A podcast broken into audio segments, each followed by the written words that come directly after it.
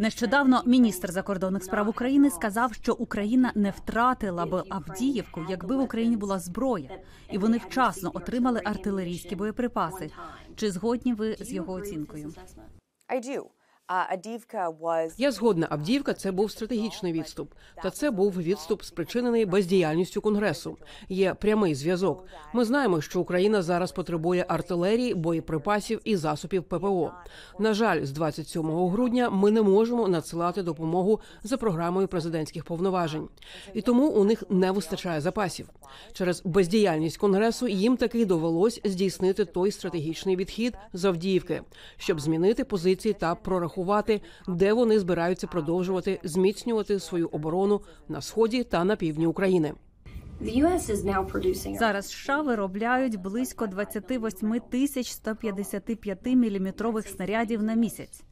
Сполучені Штати їх не використовують. Вони потрібні Україні. Чому б не надіслати їх в Україну, сподіваючись, що додаткове фінансування буде схвалене? Їх виготовляють щомісяця, але знову ж таки додатковий пакет фінансування стосується поповнення наших власних запасів. Тому цей пакет є ключем для того, щоб Україна отримала артилерію, боєприпаси для ППО, які їй потрібні. Але ми не можемо відправляти з наших запасів речі, яких справді немає в наявності. Отже, як тільки ми отримаємо ці 155 міліметрові снаряди на наші склади, ми зможемо їх відправити. Але ми зараз їх не маємо. Тому нам потрібно, щоб конгрес ухвалив це додаткове фінансування, про що ми б'ємо на сполох з початку жовтня. І я маю зазначити, що ми також працюємо за тимчасовим бюджетом.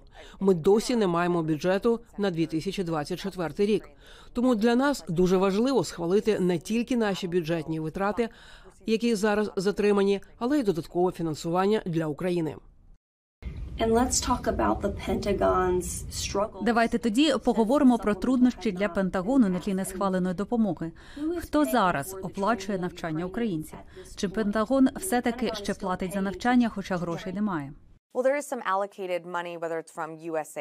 Що ж, є виділені гроші, як от з фонду прямої фінансової підтримки України. Це наша довгострокова безпекова допомога Україні. Але так зараз момент, коли армії доведеться прийняти кілька жорстких рішень щодо того, звідки вони братимуть гроші, можливо, з інших програм. Тож зараз важкий час не лише для України, але й для армії США. Ми не можемо просто відвернутися від тих українських військових, які прибувають чи то в Європу, чи то в Сполучені Штати на навчання і відправити їх назад на війну. Нашій армії, нашим службам доведеться почати говорити та приймати деякі жорсткі рішення, які вплинуть на всі збройні сили. Отже, армія зараз, як я розумію від офіційних осіб, платить за навчання українців у Німеччині, тому що президент вважає це важливою місією. Це правильно? Це так важлива місія. Знову ж таки, є поєднання різних частин фінансування, які допомагають підтримувати таке навчання. Але якщо ми продовжуватимемо працювати без того фінансування, яке нам надається, абсолютно точно армія буде нести більше витрат. Що це говорить нашим союзникам, якщо в царині, де Сполучені Штати мали б нарощувати свої сили та посилювати підтримку, потенційно говорить про те, що через кілька місяців у них закінчиться фінансування для підтримки зусиль в Європі. Я думаю, що це чудове запитання. Бездіяльність конгресу, звичайно, має свої наслідки.